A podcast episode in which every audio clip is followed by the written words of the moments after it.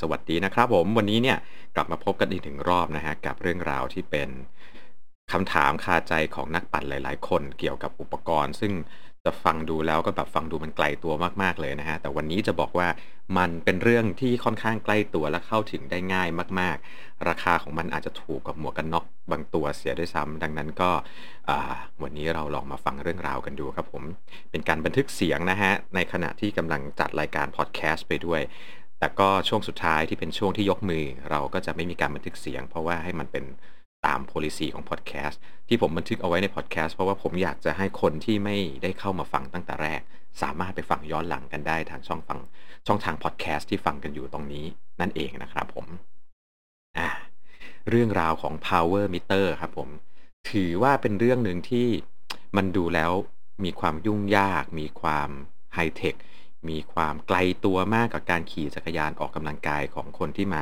ปั่นจักรยานกันหลาย ๆ คนใช่ไหมฮะ แต่จริง ๆ แล้วนะฮะ ไม่ว่าท่านจะออกกำลังกายหรือว่าใช้มันเพื่อฝึกซ้อมกีฬา หรือใช้มันเพื่อเล่นกีฬาออกกำลังกายโดยที่ไม่ได้มุ่งหวังเพื่อความเป็นเลิศ จนถึงระดับความเป็นเลิศเลยนะ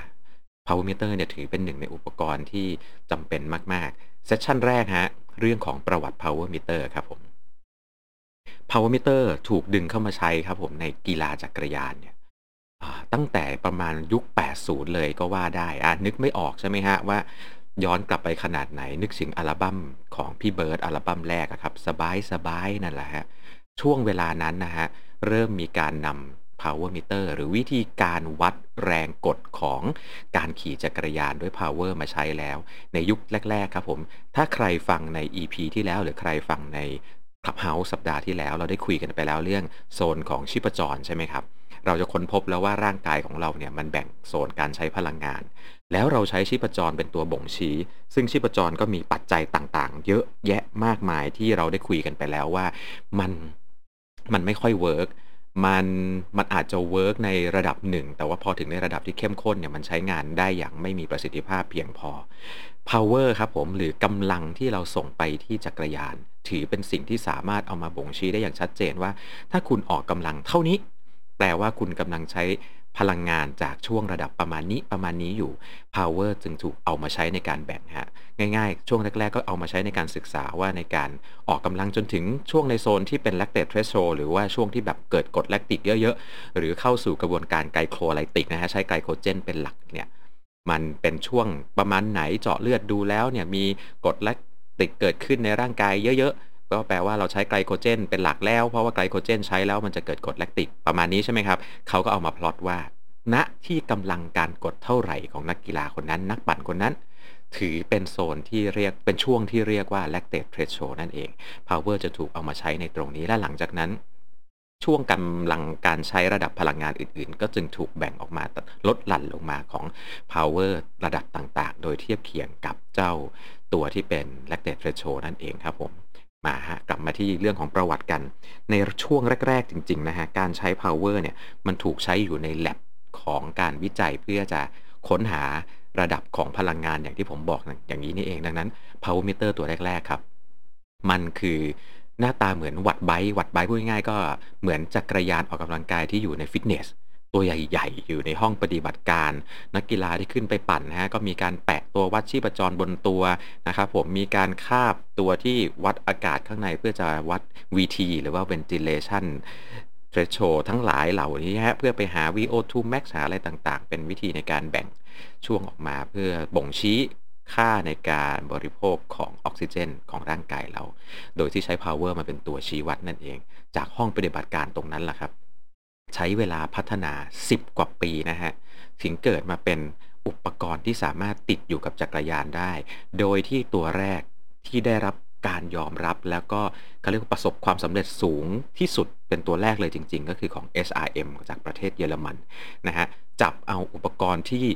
วัดแรงบิด นะครับ วัดแรงบิด วัดแรง torque ที่เกิดขึ้นจากการออกกำลังปั่นนี่แหละ มาอยู่ที่จานหน้า เสร็จแล้วก็เดินสายต่อขึ้นมา เสร็จแล้วก็มาอยู่ที่ตัว computer unit หรือว่าเจ้าไมล์ของเราที่ติดอยู่กับจักรยานนั่นเองในในระยะแรกใครอยากจะใช้ SRM ก็ต้องใช้เจ้าตัวไมล์ของ SRM ด้วยซึ่งนี่คือแนวคิดแรก ๆ ในการเอา power meter มาติดอยู่กับจักรยานครับผม เพราะว่าเพราะว่าอะไรใช่ไหมฮะ เดี๋ยวเราฟังกันไปในช่วงหลังๆ เราจะได้ไปรู้กันในเรื่องของการนำ power meter ไปใช้งานครับผมหลังจากที่มาอยู่ที่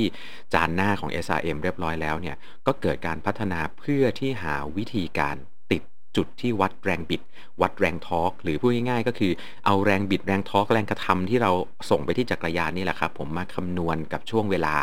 เปลี่ยนออกมาเป็นค่าวัตต์ ก็มีการพยายามคิดว่าจะเอาไปแปะตรงไหนได้บ้าง ไปอยู่ตรงไหนได้บ้าง อีกจุดหนึ่งที่เกิดขึ้นมาก็คือจุดที่เป็นดุมหลังซึ่งตามมานั่นเอง แล้วก็หลังจากนั้นฮะหลังจากนั้นเป็นต้นมาเอามิเตอร์ก็ย้ายจากอุปกรณ์ที่อยู่ในห้องแลบ มาอยู่กับจักรยานที่เราใช้งานกันอย่าง เป็นจริงเป็นจัง นักกีฬาใช้อย่างเป็นจริงเป็นจังได้ หลังจากนั้นเป็นต้นมา ซึ่งเดี๋ยวจะเกิดการพัฒนาอะไรต่อ เดี๋ยวค่อยว่ากันครับผม จากเริ่มแรกสุดวัดไบตัวหนึ่งราคาหลายแสนเลยนะครับสองสามแสนบาทเนี่ยที่อยู่ในห้องปฏิบัติการ กลายเป็นชุดจานหน้าที่ราคาถูกลงเยอะมากเลยฮะ เหลือประมาณแสนกว่าบาทนะครับ ถูกลงเยอะมากแล้วในช่วงนั้นก็ยังคงแสนกว่าบาทอยู่ แล้วก็กลายมาเป็นดุมหลัง ที่ประกอบกับล้อแล้วก็อยู่ที่ประมาณราคาสัก 80,000ถึงแสนหนึ่งในช่วงแรก ๆ นะฮะ ถือว่าราคาต่ำลงกว่าที่อยู่ในห้องปฏิบัติการเยอะมากแล้วก็ล่าสุด ก็สามารถหา power meter ที่ใช้งานได้อยู่ที่ราคาประมาณ 6,000 กว่าบาท จะเห็นได้ว่า range ของราคามันแตกต่างกันมากใช่ไหมครับ ดังนั้น session ที่2ฮะผมจะเล่าให้ฟังว่า power meter แบ่งรูปแบบการทำงานเป็นรูปแบบอะไรบ้างครับ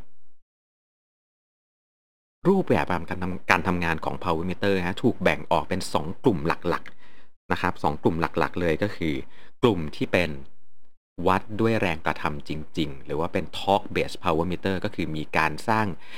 ตัวจับแรงบิด ไม่ว่าจะเป็นรูปแบบไหนวิธีไหนก็ตามเดี๋ยวค่อยว่ากันนะฮะจับแรงบิดที่เกิดขึ้นจริงๆณนะจุดที่เราใช้รับแรง เพื่อเอามาคำนวณเป็นวัตต์ก็คือ torque base นะฮะมี torque จริง เกิดตัววัดทอกจริง ๆ ในกลุ่มที่2ฮะเป็นกลุ่มที่เติบโตอยู่ในช่วงแรก ๆ ของการพัฒนา power meter เพื่อเข้ามาเป็นทางเลือกที่สามารถทำได้ในราคาที่ถูกลง เราเรียกกลุ่มพวกนี้ว่าอาจจะเป็น algorithm based หรือว่าอาจจะเป็น calculate based power meter ก็คือการวัดค่า power ที่เกิดจากการคำนวณเทียบเคียงฮะ ผมจะขอพูดถึงในกลุ่มที่เป็นอัลกอริทึมก่อนเลยละกันนะครับ เพราะว่ากลุ่มนี้นะปัจจุบันนี้เรียกได้ว่า น่าจะเกือบจะหายไปจากตลาดเกือบหมดละ แต่ว่าต้องเล่าเท้าความให้ฟังกันก่อนครับผม ในยุคที่ power meter ยังเป็นตัวละแสนกว่าบาทอยู่เนี่ย ทางออกที่เขาพยายามทำก็คือ สร้างอุปกรณ์อะไรฮะ ที่เอาเอาค่าต่างๆ ออกมาสามารถคำนวณเป็นค่า power ได้ ก็กลับมาดูฮะฟิสิกส์มปลายครับผม power คืออะไรฮะ หลักการง่ายๆครับผม เราอยากจะให้จักรยานเคลื่อนที่ไปได้ เราต้องส่งกำลังเข้าไปใช่ไหมครับ ถ้าเกิดมีแรงต้านที่มากเท่าไหร่ เราก็ต้องมีกำลังที่มากขึ้นเท่านั้น ดังนั้นฮะวิธีแรกของพวก algorithm based power meter จะเกิดจากการคำนวณแรงต้านที่เกิดขึ้นครับผม ผมยกตัวอย่างได้ในยี่ห้อ iBike ครับผม ยี่ห้อ iBike ทำการเอาค่าที่เกิดขึ้น ซึ่งซึ่งก็คือ1ฮะค่าความชันของเส้นทาง 2 ค่าความเร็วที่เราเคลื่อนที่ไป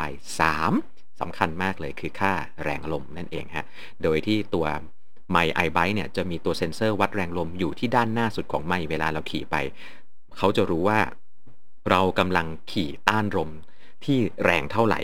ลมที่แรงมากขึ้น ทางที่ชันมากขึ้นฮะก็จะทำให้เราสามารถคำนวณได้ว่าที่ความเร็วประมาณนี้ เราน่าจะใช้กำลังขับเคลื่อนประมาณกี่วัตต์ ซึ่งแน่นอนฮะก็ต้องมีการใส่ค่าต่างๆ เช่นน้ำหนักจักรยานน้ำหนักตัวเรา น้ำหนักตัวเรานี่รวมถึงหมวกรองทรงรองเท้า ยิ่งเราใส่ค่าทุกอย่างแม่นเท่าไหร่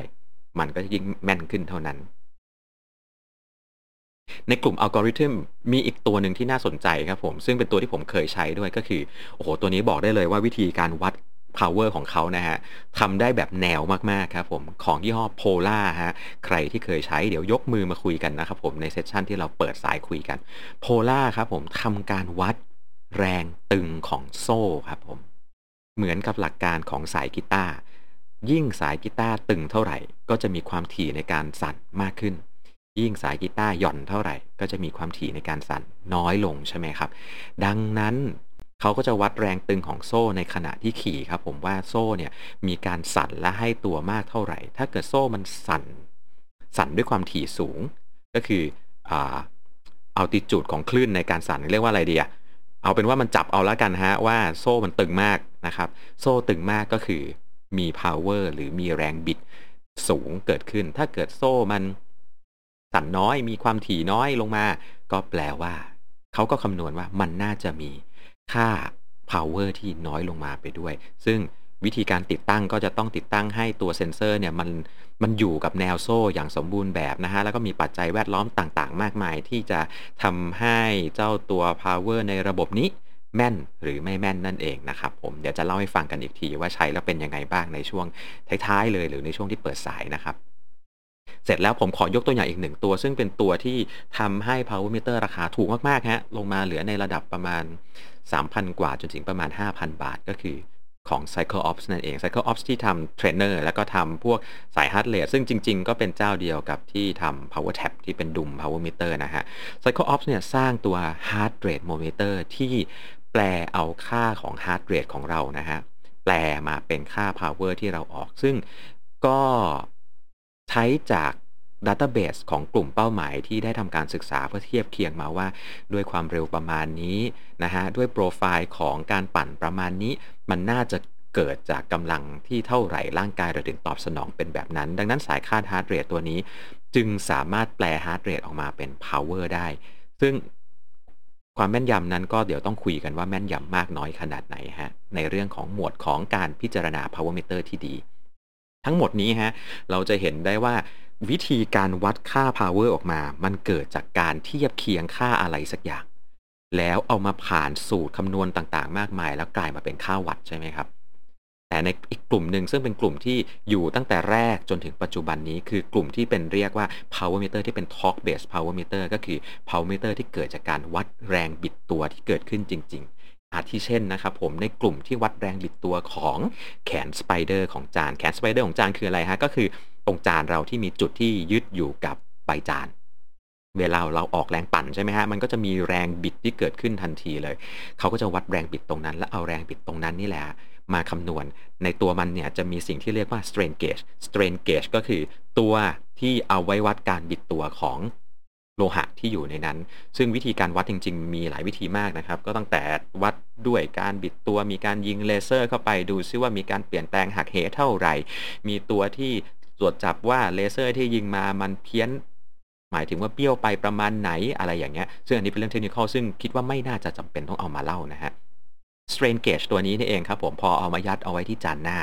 มันก็จะวัดแรงบิดที่เกิดขึ้นที่ตัว spider ใช่ไหมครับ หรืออย่างในกลุ่มของที่เป็นดุมอย่างเช่นของใน power tap ก็จะมีการวัดแรงบิดที่เกิดขึ้นแรงบิดเกิดจากอะไรฮะ เวลาเราออกแรงปั่นจักรยานโซ่ ก็จะไปดึงเฟืองใช่ไหมครับ เฟืองติดอยู่กับฮับใช่ไหมฮะ ฮับเนี่ยก็จะเกิดการบิดตัวเพื่อจะไปดึงเอาแกนของล้อหลังให้หมุน เขาก็จะทำการวัดที่แกนมีตัว strain gauge อยู่ข้างในดุมหลัง เพื่อวัดว่ามันเกิดการบิดตัวเท่าไหร่ แล้วคำนวณค่าการบิดตัวตรงนั้น ออกมาเป็นค่า torque แล้วเอา torque มาคำนวณเป็น power อีกรอบหนึ่งฮะหรือในอีกกลุ่มหนึ่งก็จะเห็นกันได้ว่าก็จะมีอีกยี่ห้อหนึ่งที่ใช้ก็คือ วัดกันในแกนกลางของจานทั้งสองข้างที่อยู่ในกะโหลกของจักรยาน เรียกว่าวัดกันที่จุดที่แทบจะเรียกว่าจุดที่อยู่ด้านในที่สุดเลย มีการรบกวนจากแรงด้านนอกน้อยมาก ทิศทางของแรงมีโอกาสผิดเพี้ยนไปน้อยมากฮะโรเตอร์ไงที่ใช้ วิธีการวัดแบบนี้ใช่ไหมครับ หลักการก็เป็นตัว strain gauge ที่อยู่ข้างในตรงนั้นเหมือนกันนั่นเอง แล้วก็เป็นบันได บันไดจริงๆแล้วถูกพัฒนาออกมา เป็นเป็นแนวทางเลือกที่ 3 เลยนะ หลังจากจานหน้ามาที่ดุมหลังใช่ไหมครับ หลังจากนั้นเนี่ยมีตัวพวก algorithm based ออกมามากมาย บันไดเป็นหนึ่งใน mission ที่ทาง Polar พยายามจะทำให้ได้ในตอนนั้นครับผมวิธีการวัดก็คือบันไดเนี่ยเขารับแรงกระทำจากเท้าเราโดยตรง ดังนั้นพอที่ตัวบันไดเนี่ยมีตัวตรวจจับการบิดตัวของแป้นเหยียบที่อยู่ด้านในนะฮะที่ตัว axle ตัวแกนของบันไดเนี่ยก็จะวัดได้ว่าเกิดการบิดตัวเท่าไหร่ และการบิดตัวตรงนั้นก็จะกลายเป็นแรง torque ที่เกิดขึ้นและเอา torque ที่เกิดจากการบิดตัวตรงนั้น มาคำนวณเป็นค่า power นั่นเองน่าเสียดายมากที่ Polar ฮะ ไม่ใช่ค่ายที่สามารถทำได้สำเร็จเป็นค่ายแรก ๆ หลังจากนั้นก็เกิด power meter ที่เป็นบันไดมากขึ้น และด้วยความที่เป็นบันไดนี่เอง มันเกิดจุดเด่นฮะ ซึ่งเดี๋ยวเราจะเล่ากันในจุดเด่นของ system แต่ละอย่างอีกทีหนึ่ง แล้วก็ตัวที่น่าจะเป็นยอดนิยมที่สุดมีคนใช้เยอะที่สุดในโลกก็คือเป็นการวัดที่แรงบิดตัวของขาจานครับผม แรงบิดตัวของขาจานเกิดจากเวลาที่เราออกแรงถีบลงไปออกแรงปั่นจักรยานนะขาจานมันจะมีการบิดตัวไม่มากก็น้อยอยู่แล้วใช่ไหมฮะดังนั้น Stages ครับผมก็เลยทำการติด strain gauge เข้าไปที่ขาจานซะเลยฮะแล้วก็ทำการวัดว่าขาจานมีการบิดตัวเมื่อกระทำแรงลงมีแรงกระทำลงไปมากแค่ไหน และเจ้า strain gauge ตัวนี้เองก็จะส่งค่า torque และค่า torque ก็ถูกแปลเป็นค่า power อีกทีหนึ่งนั่นเอง นอกจากนี้ก็ยังมี สตาร์ทอัพหลาย ๆ ตัวฮะที่พยายามจะสร้างจุดวัดต่างๆครับผมอย่างตัวหนึ่งที่น่าสนใจมากๆ ซึ่งเป็นตัวที่แบบผมว่าถ้าทำออกมาได้สำเร็จนะ มันจะปังมากๆก็คือการวัดค่าทอร์กที่เกิดขึ้นที่รองเท้าครับผมแต่ยังไม่มีใครสามารถทำ power meter ที่อยู่ในรองเท้าได้อย่างสำเร็จ เพราะว่ามีมีปัจจัยมากมายเลยฮะ ซึ่งปัจจัยต่างๆ เหล่านี้เองครับผม มันส่งผลถึง performance ของ power meter ที่เราจะคุยกันในหมวดต่อๆไป หมวดต่อจากนี้เลยฮะ เราจะคุยกันในเรื่องของ performance ของ power meter เรามีการประเมิน performance มันอย่างไรบ้างครับ อันดับแรกเลยก็คือ accuracy หรือความแม่นยำ ถ้าเราจะเปรียบเทียบให้ง่าย power meter ก็คือตาช่างฮะ ตาช่างที่เอาไว้ชั่งน้ำหนักเนี่ย ถ้าเราเอาของหนัก 100 หน่วยไปวางที่ตาช่าง ตาช่างที่แม่นยำสูงมากๆ เอาของ 100 ไปวาง ไปวางร้อยครั้ง มันก็ต้องช่างได้ร้อยทั้งร้อยครั้งใช่ไหมฮะ เพียงแต่ว่า power meter เชื่อไหมครับว่าไม่มี power meter ตัวไหนที่มีค่าความแม่นยำร้อยเปอร์เซ็นต์เลยแม้แต่เจ้าเดียวนะครับผม เจ้าที่มีค่าความแม่นยำได้ใกล้เคียงที่สุดก็คือบวกลบ 0.5%ฮะ มันคืออะไรฮะ เวลาเราเห็น power meter หรือว่าเห็นเทรนเนอร์ที่มีการวัด power แล้วเขาก็บอกว่าบวกลบ 3 บวกลบ 1 บวกลบ 5 มันคืออะไร หลักการเป็นอย่างนี้ครับ เราเอาของที่มีน้ำหนัก 100 เนี่ย ไปวางเอาไว้บนตาชั่ง ถ้าหากว่าวางแล้วเนี่ย มันตรวจจับว่า มันได้ค่าต่ำอยู่ที่ 95 ค่าสูงอยู่ที่ 105 เราเรียกอัตราการแกว่งตรงนี้ว่าบวกลบ 5%ครับ ถ้าหาก วางไปแล้วเนี่ยค่าต่ำในการตรวจจับอยู่ที่ 99 ค่าสูงในการตรวจจับอยู่ที่ 101 แปลว่ามันบวกลบ 1%ดังนั้นไอ้ตัวที่บวกลบ 0.5%ก็คือมันได้ 99.5 กับ 100.5 นั่นเองฮะผมบอกเลยว่าเป็นยี่ห้อ Info Crank ครับผม Info Crank ไม่ไม่ได้รับความนิยมเลยไม่ดังเลยฮะแต่ปรากฏว่า Info Crank ฮะเป็นบริษัท Engineering ซึ่งทำอุปกรณ์ Calibrate ให้กับ SRM ครับ เขาเลยออกมาทำ power meter ซะเองเลย info crank มีการทดสอบใช้ใน pro tour อยู่แป๊บเดียวเอง แล้วก็ไม่ได้ทำตลาดหลังจากนั้นครับผมนอกจาก accuracy แล้วเนี่ย มันจะมีอีกในเรื่องหนึ่งที่เราต้องมาคำนึงถึงครับผม คือในเรื่องของ stability ของค่า power ที่ได้ นอกจากความแม่นยำในการชั่งน้ำหนักที่มันทำได้แล้วใช่ไหมฮะ ความเสถียรของค่าที่ได้เป็นอีกอย่างหนึ่งที่เราต้องคำนึงถึงครับผม ค่าความเสถียรในที่นี้คือ ปัจจัยแวดล้อมที่จะทำให้ค่านั้นมีค่าผิดเพี้ยนไป ตั้งแต่อุณหภูมิแวดล้อมที่เกิดขึ้นนะฮะ อุณหภูมิที่เปลี่ยนแปลงไปทำให้โลหะมีการเปลี่ยนแปลงใช่ไหมครับ ผมที่เราเรียนกันมาเนี่ยอุณหภูมิเย็นอุณหภูมิร้อนโลหะจะมีการยืดหดตัวขยายตัวที่ไม่เหมือนกัน ซึ่งส่งผลกับการวัด torque ที่เกิดขึ้น และตรงนี้เองฮะที่ทำให้ค่า power ที่ได้ผิดเพี้ยนไป หรือ power meter บางตัว ที่ตัวมันเองทำงานเป็นระบบเปิด ตัวมันเองกันน้ำนะครับ แต่เป็นระบบเปิดฮะ คือน้ำมันเข้าไปอยู่ในตัว strain gauge ได้ โดยที่ strain gauge ไม่ได้พังครับ แต่น้ำทำให้ค่าของ power ที่ค่าของ torque ที่วัดเนี่ยเพี้ยนไป เพราะว่าน้ำเข้าไปหักเหแสงเลเซอร์ที่ยิงข้างในฮะ โอ้โห ข้อนี้นี่แบบ ผมไม่บอกแล้วกันว่าเป็นยี่ห้ออะไรนะ เอาเป็นว่าแบบโอ้โห generation นั้นออกมานี่แบบถึงขั้นปวดหัวเลยขี่จักรยานตากฝนนี่วัดก็เพี้ยนแล้วครับผม เราจะเห็นได้ว่า มันมี power บางจุดที่โดยธรรมชาติของมันแล้วมันถูกการ interfere หรือถูกการรบกวนจากปัจจัยแวดล้อมน้อยมาก เช่น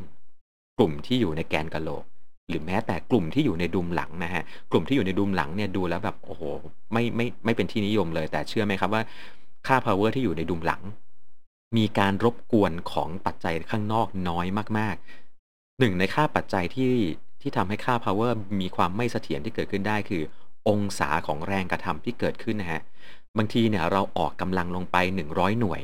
แต่แรงนั้นน่ะไปขับเคลื่อนจักรยานจริง ๆ อาจจะแค่ 98 หน่วย อีก 2 หน่วยหายไปจากตรงไหนรู้ไหมฮะมันออกไปจากองศาการออกแรงที่คาดเคลื่อนไปจากแนวกระทำครับผม ซึ่งกลุ่ม power meter ที่ได้รับผลมาก ๆ จากตรงนี้ก็คือ บันได ขาจาน แม้แต่ที่ตัวจานเอง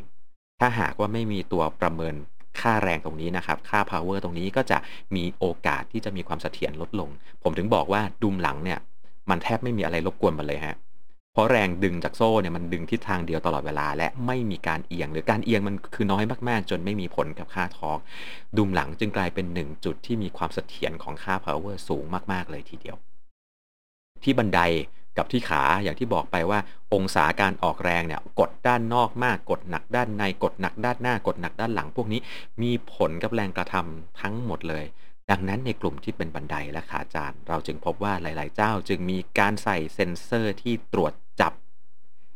การบิดตัวในแกนที่เพิ่มขึ้นมาด้วย นอกจากบิดตัวในแกน x y แล้วยังมีการบิดตัวในแกน z ซึ่งมันเกิด ทำให้การได้ค่าอีกค่าหนึ่งที่น่าสนใจ และถูกนำไปใช้ในการประเมินค่าในการฝึกซ้อมในการเอาไปใช้งานได้มากขึ้น เดี๋ยวเรามาคุยกันในหมวดต่อๆไป มาถึงตรงนี้ฮะ ตั้งแต่ตอนแรกสุดเลยที่เป็นในเรื่องของประวัติ power meter มาจนถึงรูปแบบของ power meter ทั้งแบบอัลกอริทึมแล้วก็แบบ talk base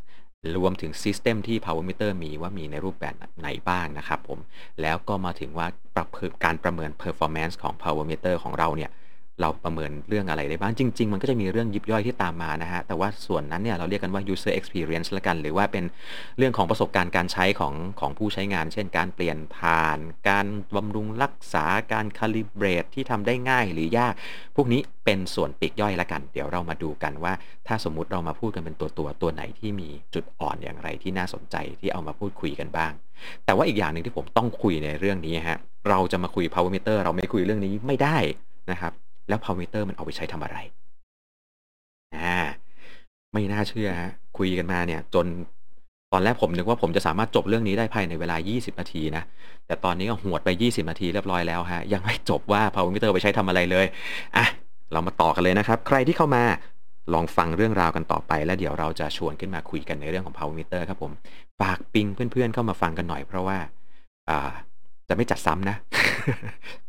จะไม่จัดเรื่องพวกนี้ซ้ำอีกแล้วนะฮะ ก็ก็ใน Clubhouse ก็จะรันเรื่องราวต่อไปเรื่อยๆ แต่ถ้าอยากฟังย้อนหลังครับผม ไปฟังกันทางพอดแคสต์ของ Cycling Hub Thailand ใน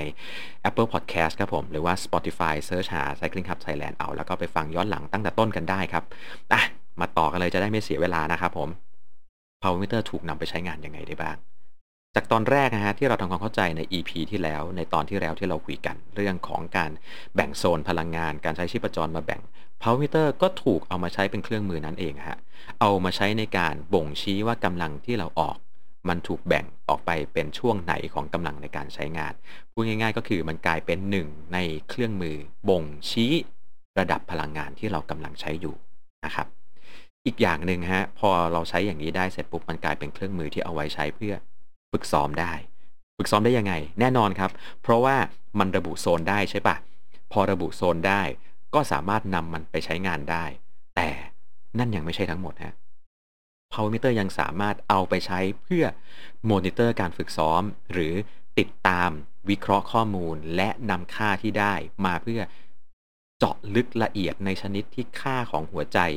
ค่าอื่นๆ ไม่สามารถให้ได้แม้แต่แลคเต e หรือว่า VO2 max ก็ไม่สามารถบอกได้ครับผม นั่นคือการเอาค่า Power Meter ขึ้นมา เพื่อคำนวณหาความสามารถของนักปั่นคนนั้นๆ ครับผม นักปั่นแต่ละคนจะมีความสามารถพิเศษ เฉพาะตัวที่เกิดจากลักษณะของกายภาพร่างกายกล้ามเนื้อต่างๆ ที่ไม่เหมือนกันฮะบางคนอาจจะเป็นนักปั่นประเภทที่ระเบิดพลังระยะสั้น บางคนอาจจะเป็นคนที่สามารถระเบิดพลังระยะกลาง และบางคนอาจจะเป็นนักปั่นประเภทที่สามารถ เดินเครื่องระยะยาวรอบต่ำๆแต่ว่าเดินได้นานสร้างกำลังได้สูงต่อเนื่องในเวลานานๆ เราใช้สิ่งที่เรียกว่า critical power หรือว่า CP เป็นตัวบ่งชี้ตรงนี้ฮะ CP critical power แปลว่าอะไรครับผม ผมแปลง่ายๆเลยก็คือ อัดหมดแม็กหมดทุกหยดจนหมดแรงในช่วงเวลาต่างๆ ครับผม ถ้าเกิดเป็น CP 3ก็แปลว่า ค่าที่เราเหยียบหมดแรงจริง ๆ ใน 3 นาทีฮะ 3 นาทีเหยียบได้เท่าไหร่นั่นแหละครับผมคือค่า power ที่เรียกว่า CP 3ถ้าเกิด CP 10ก็เรียกว่าค่าที่เหยียบจนหมดแรงใน CP 10ถ้า CP 20 วิก็คือการระเบิดพลัง 20 วิ ดูซิว่าจะระเบิดพลังได้เท่าไหร่ CP 3 วิ แน่นอนฮะ พวกสปรินเตอร์ต้องมี CP 3 วิ 5 วิที่สูงมาก ๆ เวลาเราปั่นจักรยานนะครับ และเราใช้ power เราเอาค่าเหล่านี้มา เราจะเห็นได้ว่า เรามีความสามารถใน CP ต่าง ๆ ที่เป็นอย่างไร และเราจะสามารถประเมินได้ว่า เฮ้ย รอบนี้เนี่ยค่ากำลังโดยรวมของเราอาจจะดูไม่สวยงามเท่าไหร่นะ แต่สิ่งที่น่าสนใจ เฮ้ย ปรากฏว่าเรามี CP 10 วิที่ยอดเยี่ยมอะและโดยรวมแล้วเรามี CP 10 วิที่ยอดเยี่ยม เราจะสามารถรู้ว่าจุดแข็งของเราคือ การระเบิดพลังระยะสั้น ๆ 10 วิเนี่ยเราทำได้ดีมาก แต่พอเราไปดู CP 20 CP 30 โอ้แย่มากจริง ๆ เมื่อเทียบกับนักกีฬาคนอื่น ๆ แล้วเนี่ยเรามี CP 20 CP 30 ที่ต่ำมาก นั่นแปลว่าอะไร คุณมีค่ากำลังในช่วง 20-30 นาทีที่ต่ำฮะ ช่วงค่ากำลังระยะกลาง คุณต้องไปพัฒนาในช่วงนั้น power meter สามารถเอามามอนิเตอร์แล้วบอกจุดอ่อนกับจุดแข็งของนักปั่นแต่ละคนให้เราสามารถรู้ให้โค้ชสามารถรู้ได้ด้วยครับผม นอกจากนั้นฮะ power meter ก็ยังสามารถเอาไปคำนวณหาค่าต่างๆ ที่เกิดขึ้นได้ เช่น functional reserve power อ่า FRT ตัวนี้ไม่ค่อยมีคนพูดถึงเท่าไหร่ เขาเรียกว่ามันเป็นถังถังระเบิดฮะ ถ้าถ้า FTP คือถังน้ำมันใหญ่ใช่ป่ะ ผมจะเรียก functional reserve power F FRP อะผมจะเรียกมันว่าเป็นจำนวนไนตรัสที่เรามีฮะ มันคือจำนวนบึ้มที่เราบึ้มได้กี่รอบฮะ มันถูกเอาไปใช้เวลาเราสปรินต์เวลาเราขึ้นเขาแล้วเราจะกระชากได้กี่ที เวลาเราขี่ครทีเรียมเราจะสามารถสปรินต์ได้กี่รอบ ค่าตัวนี้แหละ functional reserve power สามารถเอามาบ่งชี้เราได้ คนที่มี functional reserve power ดีก็จะมีความสามารถในการจุดระเบิดไนตรัสได้บ่อยครั้งก็แบบ boost พิเศษเทอร์โบของรถก็ทำได้บ่อย ส่วน FTP ก็แน่นอนอยู่แล้วครับผมว่า FTP ก็คือค่าที่เอาไว้บ่งชี้จุด lactate threshold ของเราว่า เรามีช่วง lactate เท่าไหร่ แต่ FTP เกิดจากอะไรเดี๋ยวเราลองมาคุยกัน อยากให้ถามคำถามแล้วมาคุยตรงนี้มากกว่าจะได้อธิบายกันยาวๆ ไม่งั้นผมนั่งอธิบายแบบนี้นะ ผมต้องนั่งเลคเชอร์เรื่องของ Training with Power จากหนังสือของ Hunter Allen กันเนี่ย ผมว่านะ จัดประมาณเดือนหนึ่งก็ยังไม่จบฮะผมต้องไปไล่พูดตั้งแต่คำว่า CP FTP IF TSS เอาเป็นว่าถ้าเกิดอยากรู้ฮะ เดี๋ยวเรายกมือกดไมค์ขึ้นมา นั่งคุยกันดีกว่าว่า power เนี่ยจะเป็นยังไง หรือจะคุยกันในเรื่องว่าเลือก power แบบไหนดี จะใช้จุดไหนถึงจะเหมาะแบบไหน มีข้อดีอย่างไร แบบไหนมีข้อเสียอย่างไร หรือใครใช้ power แล้วมีประสบการณ์อย่างไรบ้างข้างล่างครับผม ยกมือกันขึ้นมาได้เลยนะฮะ เดี๋ยวจะกดขึ้นมาให้นั่งคุยกัน หรือถ้าหากว่าวันนี้เนื้อหามันฟังดูเนิร์ดและลึกมากๆแต่ขึ้นมาถามผมว่าฟังไม่รู้เรื่องเลย พูดเป็นภาษามนุษย์ให้ฟังอีกรอบแบบโต้ตอบกัน ผมว่าอันเนี้ยจะช่วยให้เราเข้าใจกันได้มากขึ้นครับผมส่วนสำหรับเนื้อหาของในพอดแคสต์ฮะผมก็จะยุติการบันทึกเสียงแต่เพียงเท่านี้เพราะว่าเดี๋ยวพอเปิดไมค์แล้ว เราก็จะไม่บันทึกเสียงออกมาแล้ว ดังนั้นก็โอกาสหน้าเจอกันใหม่สำหรับคนที่ฟังในพอดแคสต์นะครับผมสำหรับ Clubhouse อยู่กันต่อ